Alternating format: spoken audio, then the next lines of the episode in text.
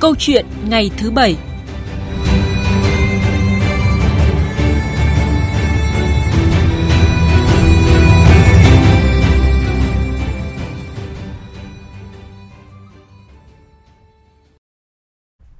Thưa quý vị, thưa các bạn, ngành du lịch nước ta bội thu trong kỳ nghỉ lễ 30 tháng 4 mùng 1 tháng 5 vừa qua.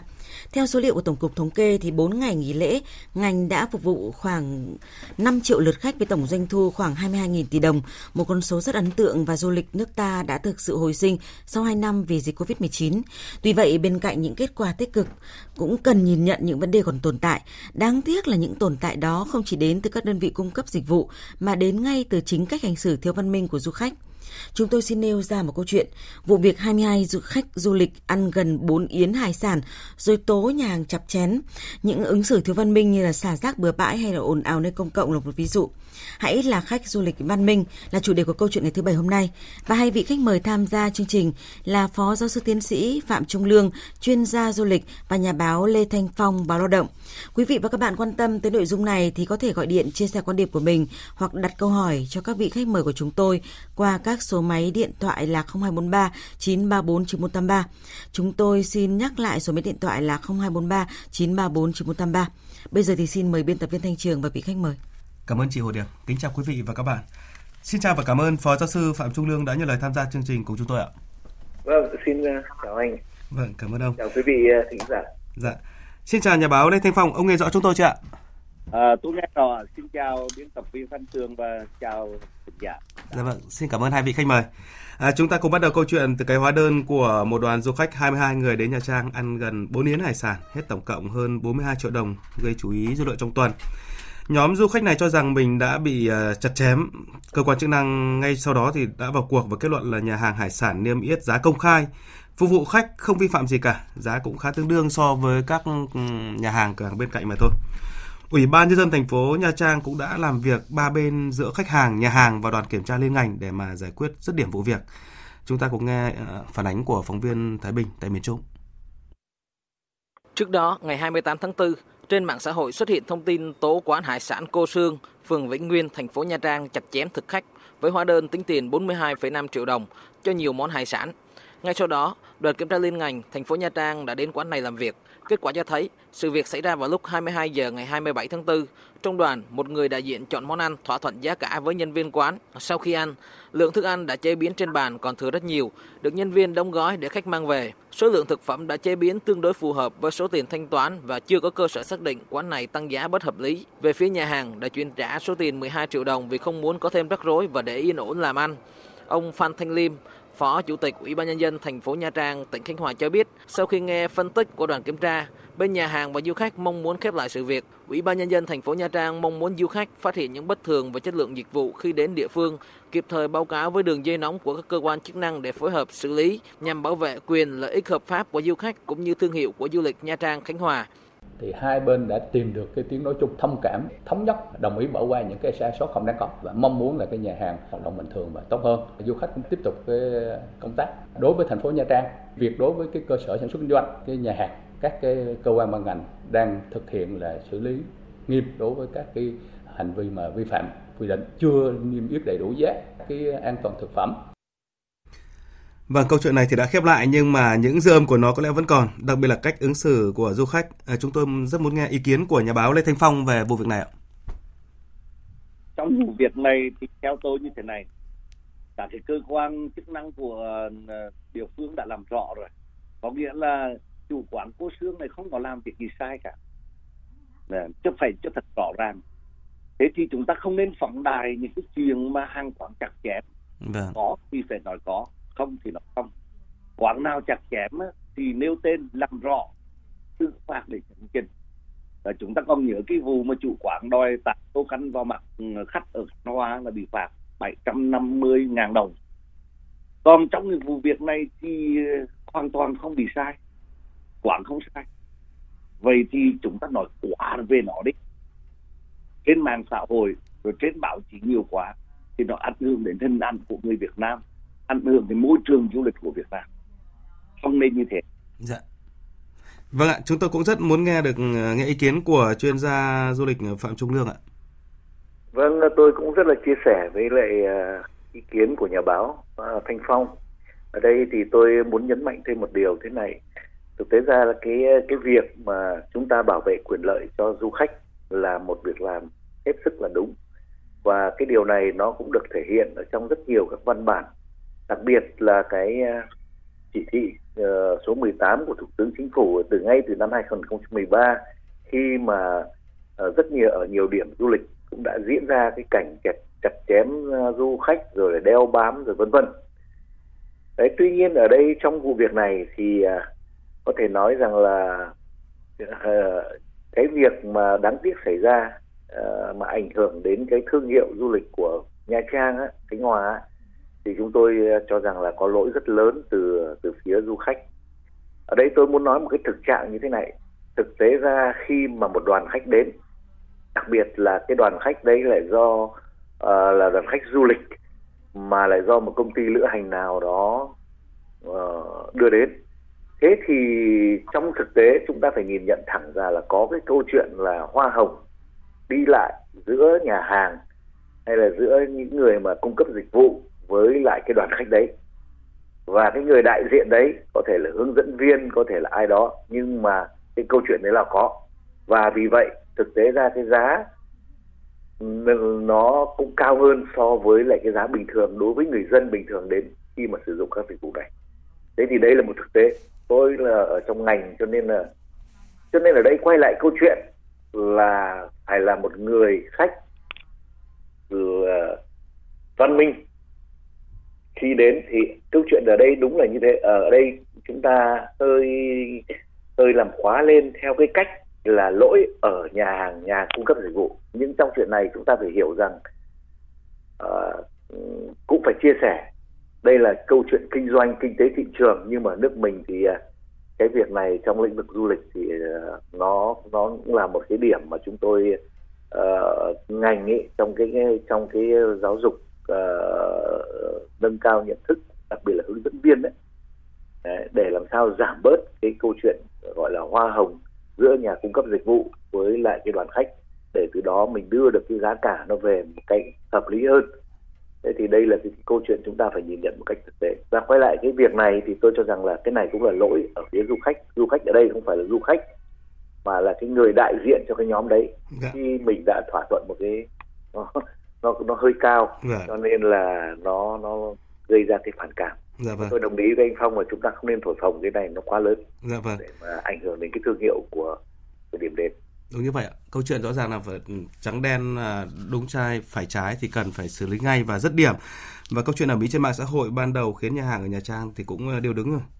Nhưng mà khi mọi việc tỏ tường thì hóa ra chính các thượng đế cũng có một phần trách nhiệm khi mà là nhân vật chính trong vở kịch có tên là khóa khẩu này À, lẽ ra cái câu chuyện du khách chi tiêu nhiều phải là tin vui thì cách hành xử của của du khách hay là cái chuyện ẩn đằng sau đó như uh, chuyên gia du lịch uh, Phạm chu đương có đề cập nó là hoa hồng giữa công ty với lại uh, nhà hàng khiến cho chúng ta cảm thấy như một nốt trầm vậy. À, trở lại với câu chuyện phản ứng của du khách thì theo nhà báo Lê Thanh Phong cái cách ứng xử của nhóm du khách này phải chăng là bắt nguồn có ít nhiều từ cái tâm lý e sợ ừ, mình bị cơ sở kinh doanh dịch vụ chặt chém sau nhiều năm chứng kiến cái vụ việc, vụ việc này mà chúng ta không uh, không nhìn nhận một thực tế đó là cái thời gian gần đây cái tình trạng này đã được dẹp đi khá là nhiều rồi. À, theo tôi thì um, có thể như vậy. Cái lúc mà ăn uống vui vẻ đấy thì uh, không ai quan tâm tới cái hóa đơn thanh toán nhưng mà đến khi thanh toán thấy số tiền lên tới 47 triệu thế thì mọi người cứ nghĩ rằng là quá cao. Đó là một tâm lý rồi phản ứng lại về chủ quán. Thế này nhưng mà cái thực thì nhiều người gần mấy chục người có người người ta thấy nhiều tiền nhưng mà tôi không biết rằng trong đó người ta cái món mà ví dụ tôm hùm chẳng hạn cái một ký lên tới gần 3 triệu đồng. Thế thì đó cũng là một cái tâm lý e sợ bị chặt chẽ cái đó tôi đồng ý có dạ. nhưng mà uh, hơn nữa là như thế này, này có nhiều người họ thích phải uh, gây một cái sốc nào đó gây cái ồn ào nào đó. Hay là một cái tâm lý có ác tâm đối với những cái việc kinh doanh của của những cái quán hàng quán có nghĩa chúng ta chưa phải có một cái sự cảm thông trong cộng đồng. Rồi một tâm lý tôi không dám ờ, nhận xét về cái cái nhóm khách này nhưng mà tôi nói chung như thế này một cái tâm lý là thường là cộng đồng binh vực những cái người khách và cho rằng là nàng nhân còn cả cái quán là chặt chém. Cái tâm lý đó làm cho khi tôi đưa tung một cái tin lên mạng á, thì tất cả mọi người sống lại để mà uh, phê phán thậm chí là xấu xẻ một cái quán ăn. Trường hợp vừa xảy ra một cái Đà Lạt cũng là tương tự. Tôi không ờ, không không có muốn bảo vệ hàng quán đâu. Dạ vâng. cho cần phải chấn chỉnh. Nhưng mà này cộng đồng cần phải có cái sự tỉnh táo để luôn luôn có một cái nhìn phản biện một cái nhìn công tâm. Thì khi đó chúng ta mới là mới, mới chấn chỉnh được cái tình trạng này cho cả hai phía còn nếu như chỉ đứng về một phía và phê phán hàng quán thì không bao giờ chúng ta có thể tìm lại được cái sự văn minh trong cộng đồng cả. Dạ vâng. Nhắc đến văn minh trong cộng đồng thì ở đây uh, chúng ta vừa nghe cái phản ánh ờ, của phóng viên Thái Bình tại miền Trung đấy thì là um, các du khách này gọi rất là nhiều đồ sau đó thì lại um, sau khi ăn xong thì thừa rất là nhiều. Trong khi đó chúng ta nhìn thấy cái hành xử của um, xu hướng bây giờ tiêu dùng bây giờ rất là văn minh đó là chúng ta dùng đến đâu thì gọi đồ đến đấy chứ không để thừa ra như vậy. À, chúng tôi cũng rất muốn nghe ý kiến của um, phó giáo sư phạm trung lương về về cái sự việc này cái cái câu chuyện này. Đó là chúng ta có cái thói quen là ăn uống khá là thoải mái và và và khi mà thường sau những bữa ăn thường để rất là nhiều đồ thừa như vậy. Ừ, tôi tôi rất chia sẻ. Có lẽ là nó cũng cái việc mà ăn uống nó nhiều ấy nó cũng bắt xuất phát từ cái tâm lý ở đây nó xuất phát từ cái tâm lý từ rất xa xưa là người Việt Nam mình thường rất là hiếu khách đúng không ạ? Mà khách đến nhà thì mình bao giờ mình cũng làm nó rất là đầy đủ chỉ là thừa rất nhiều. Và cái tâm lý này nó ăn vào rồi sau này thì nó lại cộng cộng hưởng thêm nhiều cái uh, muốn khoe khoang rồi này muốn này muốn kia vân vân. Và nó dẫn đến một cái tình trạng là đúng là phần lớn ở rất nhiều các điểm đến mà ẩm thực mà cho du khách ấy thì cái tình trạng nó thừa thải nó rất là rất là nhiều và bản thân chúng tôi những người làm du lịch khi đi đâu cũng cũng nhắc cái vấn đề này. Để làm sao để ý thức du khách chúng ta đến đâu ăn đến đâu dùng đến đâu thì chúng ta sẽ gọi đến đó. Bởi vì chúng ta còn quá nhiều người nghèo chúng ta còn quá nhiều cái cái cái câu chuyện mà chúng ta phải lo lắng. Và trong khi chúng ta lại làm một cái điều mà có lẽ là nó nó rất là phản cảm trong cái cuộc sống hiện đại hiện nay. Thế thì uh, uh, tôi rất chia sẻ với ý kiến của nhà báo uh, nhà báo cũng như là ý kiến uh, của biên tập viên vâng. đối với cái câu chuyện này. Vâng. Dạ. À, dịp lễ 30 tháng 4 mùng 1 tháng 5 vừa qua thì lượng khách tăng mạnh ở hầu khắp các trung tâm du lịch lớn của cả nước. Cùng với niềm vui của ngành du lịch không khói, ờ, ngành dịch vụ không khói thì du lịch sôi động cũng là nỗi khổ của công nhân môi trường. Họ phải căng mình hoạt động ngày đêm do lượng rác thải du khách thiếu ý thức vứt bỏ. Và chúng ta đến với một phóng sự của phóng viên Sĩ Đức.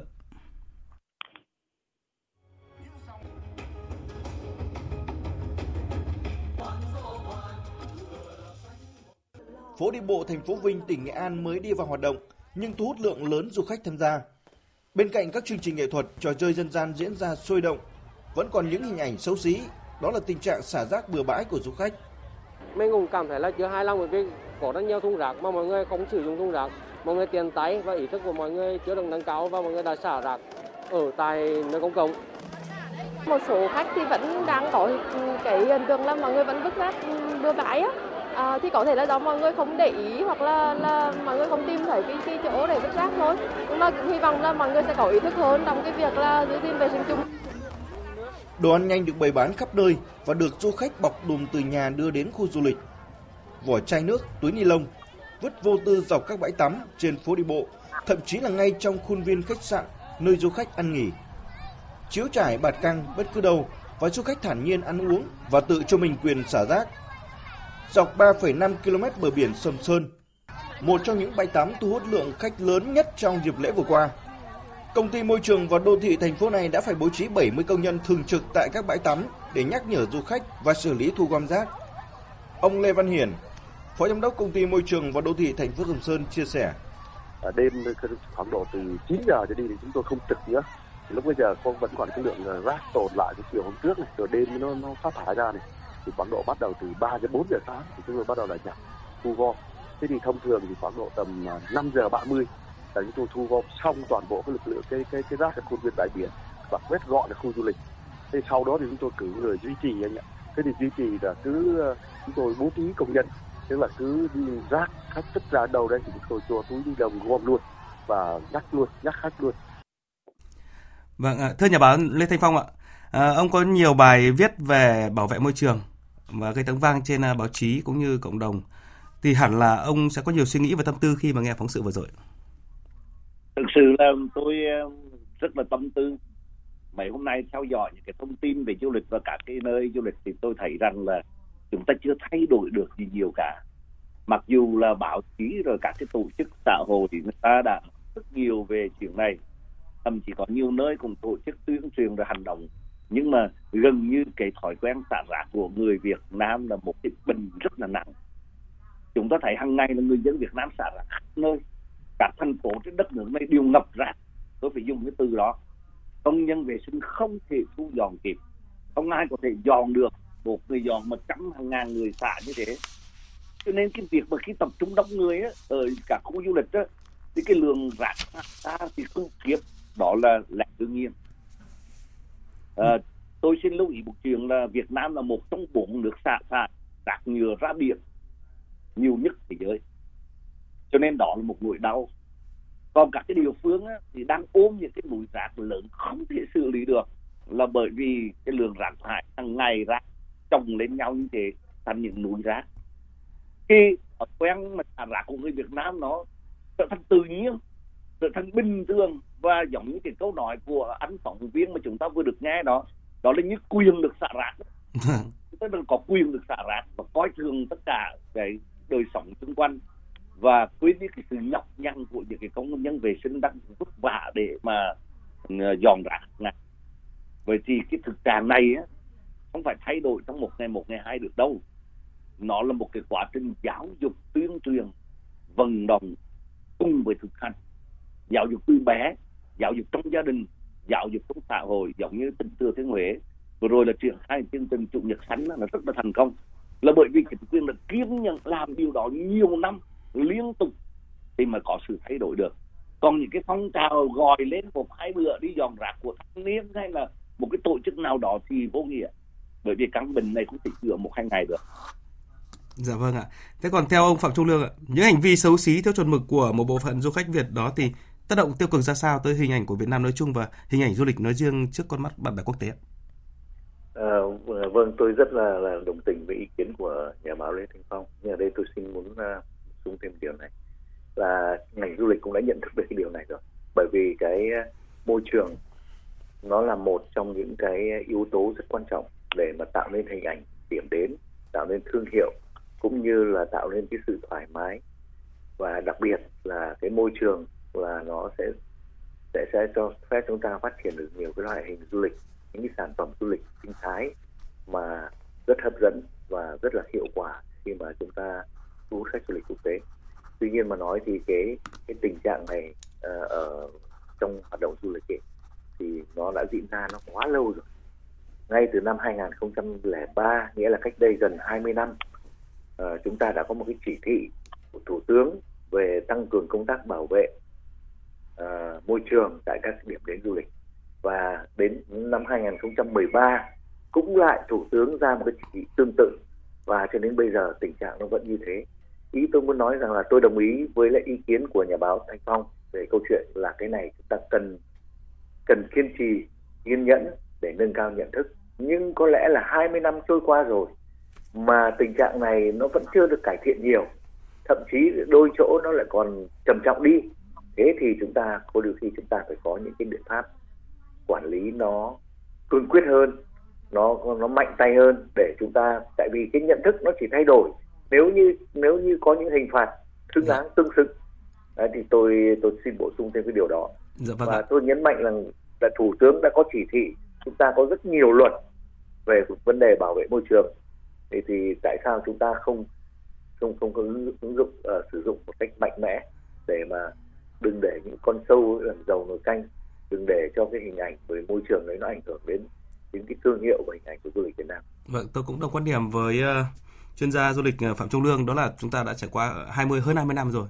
Cái độ kiên trì của chúng ta cũng có lẽ là cũng có giới hạn, đặc biệt là môi trường của chúng ta cũng đang chịu đựng cũng là quá sức rồi và cần phải hành động mạnh hơn nữa.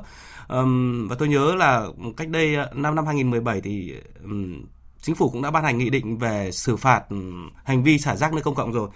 Thế nhưng mà hầu như tất cả các ừ, trung tâm lớn rồi các cái du lịch ờ, ừ, lớn thì hầu như là không du, du khách vứt rác bừa bãi nhưng mà không thấy có một bất kỳ một cơ quan nào xử lý cả đúng không ạ phải chăng thì thưa nhà báo lê thanh phong ở đây có cả cái sự nuông chiều khách của các địa phương và cơ sở du lịch đặc biệt là sau 2 năm vắng bóng dịch vừa rồi tôi tôi đồng ý với cái ý kiến của phó giáo sư phạm trung lương như thế này. Chúng ta đối với giáo dục thì luôn luôn phải đi theo hình phạt. Dạ. này mà chúng ta đủ cả rồi. Nghị định có tôi nhớ hình như là nghị định 55 rất là nhiều quy định rất là nhiều cái xử phạt về hành vi mà hủy hoại về môi trường xả rác thậm chí kể cả xả một cái tàu của cũng bị phạt. Nhưng mà nhỉ trên thực tế là nó không đồng hành. Quy định của pháp luật khi đưa ra mà không áp dụng vào thực tế thì người dân sẽ coi thường. Không giống như vụ cuộc lạ nơi công cộng tôi hình như tôi chưa thấy có ai phạt cả. Thế thì làm sao cái môi trường nào bảo vệ được? Thế thì là song song về cái việc mà uh, tuyên truyền giáo dục từ bé thì đối với những cái hành vi mà xả rác hay là làm tổn hại môi trường á, thì cần phải xử phạt. Ví dụ như các nước văn như Singapore chẳng hạn thì nếu như mà xử phạt như vậy thì người dân họ sẽ không giảm không giảm xả rác môi trường nữa nó chỉ đơn giản như vậy. Trên nền dạ vâng. À, thực ra câu chuyện xả rác bừa bãi hay là gọi đồ nhiều sau đó ăn thừa ra rất nhiều để lại thức ăn thừa rất là nhiều hay là những cái câu chuyện khác như là nói to ồn ào và huyên náo trước chỗ đông người rồi ăn mặc phản cảm khi vào những chỗ trang nghiêm di tích tâm linh chẳng hạn thì cũng đã xảy ra rất là nhiều và nó là những cái ờ, đặc tính xấu của ờ, của người Việt. Có lẽ cần phải loại bỏ ngay lập tức. Thưa ông Phạm Trung Lương, vậy thì theo ông mỗi người trước khi đi du lịch thì cần trang bị những kiến thức nào cho mình để mà có một hành trình trải nghiệm thú vị và giữ được hình ảnh của mình nơi đông người? Tôi cho rằng là nếu một người khách du lịch có ý thức và đặc biệt là có cái lòng tự trọng ấy ở nơi đông người thì à, mỗi khi đến một điểm du lịch nào đó mình nên nghiên cứu kỹ về cái điểm đến mà mình sẽ đến ờ, nghiên cứu kỹ ở đây không phải là chỉ mình quan tâm đến vấn đề sản phẩm du lịch ở đó là cái gì ăn uống ở đâu vân vân. À, hoặc là đó có cái gì hay. Cái đó là chính đáng cái đó là hoàn toàn đúng. Nhưng bên cạnh đó chúng ta phải có phải phải nghiên cứu kỹ các quy định. Tại vì bên cạnh các cái luật pháp mà hiện hành thì mỗi một điểm đến mỗi một nơi đến sẽ có một cái quy định riêng đối với công tác bảo vệ môi trường an ninh trật tự. Thì chúng ta một người khách mà gọi là văn minh và có ý thức ấy, thì phải tìm hiểu cái điều đó ở mỗi điểm đến trước khi chúng ta đến, để chúng ta có cái sự uh, nhận biết cũng như là để mà có cái tuân thủ nó phù hợp với lại cái cách ứng xử của người dân địa phương như là uh, với cái quy định của tại điểm đến đó. Dạ vâng. Uh, SEA Games 31 uh, ờ, chỉ còn uh, vài ngày nữa thôi là khai mạc nhưng mà sức nóng của nó đã đến rồi khi mà hôm qua chúng ta đã chứng kiến đội tuyển quốc gia Việt Nam đã đội tuyển U23 Việt Nam đã có chiến thắng uh, mở màn 3-0 trước Indonesia. Um, và SEA Games là cơ hội tuyệt vời để mà chúng ta quảng bá du lịch, quảng bá hình ảnh đất nước con người Việt Nam. Các cơ quan chức năng và tổ chức liên quan thì đang làm hết khả năng của mình để khẳng định với bạn bè quốc tế rằng là Việt Nam thân thiện và mến khách. Thế còn thưa nhà báo Lê Thanh Phong, còn với mỗi người dân thì cần ứng xử ra sao để mà thể hiện người Việt nghĩa tình, văn minh và hiện đại? Trong cái um, một cái bài viết uh, gần đây ấy, thì ờ, tôi còn nói về một cái uh, trường hợp của uh, tỉnh Thừa Thiên Huế trả lại tài sản cho một cái nữ du khách bị bị mất. Thì cái bài viết đó tôi có tôi còn nói như thế này này làm du lịch ấy, là đừng nghĩ tới sản phẩm chỉ là thắng cảnh là ẩm thực hay giao thông thuận tiện hoặc là cái dịch vụ chất lượng cao, mà sản phẩm cao nhất chính là con người. Ví dụ như Bhutan chẳng hạn, một cái đất nước mà không giàu có và cái dịch vụ du lịch của họ rất là hạn chế. Nhưng mà cả thế giới biết đến chỉ vì nơi đó là những cái con người rất là hiền lành con người rất là đáng yêu, những cái công dân xanh của một quốc gia xanh vậy thì người người ta đến Việt Nam không chỉ là thắng cảnh đâu nhưng mà ở, ở đây người ta tìm thấy được những cái gương mặt của những con người phúc hậu chân chất hiền lành ứng xử có văn hóa có thái độ sống văn minh có môi trường sạch sẽ thì đó chính là sản phẩm du lịch cái thái độ ứng xử giữa con người với con người cái thái độ ứng xử giữa con người với thiên nhiên của người Việt Nam đập vào trong mắt bạn bè quốc tế họ thấy ở đây đúng là một cái dân tộc văn minh một cái đất nước hiền hòa an toàn thì họ sẽ đến với chúng ta Dạ vâng ạ tôi rất là ấn tượng với câu nói của nhà báo Lê Thanh Phong, đó là cái sản phẩm cao nhất là con người. Hình ảnh đẹp đẽ nhất thì chính là con người, cái hình ảnh con người. Và ừ, từ câu nói của nhà báo Lê Thanh Phong thì tôi lại nhớ ra cái hình ảnh hôm qua đó, các đồng nghiệp của chúng tôi chuyển tin về và những bức ảnh trong cái sân vận động ờ, ở Phú Thọ hôm qua sau trận đấu thì rất nhiều các bạn trẻ đã đi ờ, nhặt rác. Ừ, sau khi kết thúc trận đấu đã đi nhặt lại rác. Đó quả thực là một hình ảnh đẹp. Nhưng có lẽ đẹp hơn khi mà mỗi người vào sân hay là mỗi người đi tham gia ờ, cổ vũ và đi ra nơi công cộng chúng ta không xả rác thì hình ảnh đó nó còn đẹp hơn nữa. Một lần nữa cảm ơn hai vị khách mời là Phó Giáo sư Tiến sĩ Phạm Trung Lương và nhà báo Lê Thiên Phong với câu chuyện ngày thứ bảy hôm nay. Vâng, à, thưa quý vị, thưa các bạn, à, có thể nói là một bàn tay không thể vỗ thành tiếng. Có lẽ câu nói này đúng cả trong lĩnh vực du lịch. Thời gian gần đây chúng ta đã chứng kiến sự nỗ lực thay đổi hình ảnh của du lịch nước nhà. Các địa phương đơn vị làm du lịch ngày càng chuyên nghiệp và quy, quy, quy mô hơn. Nhưng mà chừng đó thì vẫn là chưa đủ, bởi vì sự cố gắng cần đến từ cả hai phía du khách đi du lịch cũng cần thay đổi thói quen, giảm bớt những ứng xử thiếu tinh tế, đặc biệt là bỏ ngay những thói quen xấu như là xả rác bừa bãi, ăn to nói lớn để hình ảnh du lịch Việt Nam đẹp trọn vẹn trong mắt bạn bè quốc tế. Và trước khi đến với các nội dung đáng chú ý khác của chương trình thì mời quý vị và các bạn đến với ca khúc Đâu phải là mơ, sáng tác và trình bày Tạ Quang Thắng.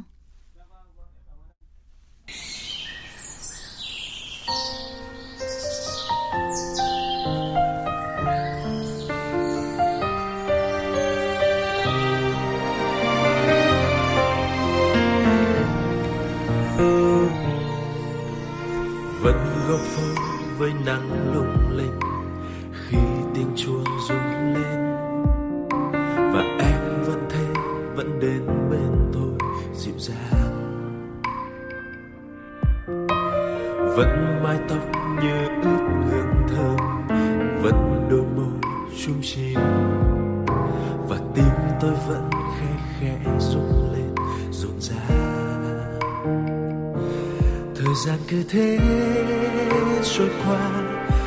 trong chúng ta cũng thay đổi mà. Chẳng còn giống như lúc xưa, chỉ còn một điều. Vẫn thế, là tôi vẫn thấy chính tôi trong màu mắt.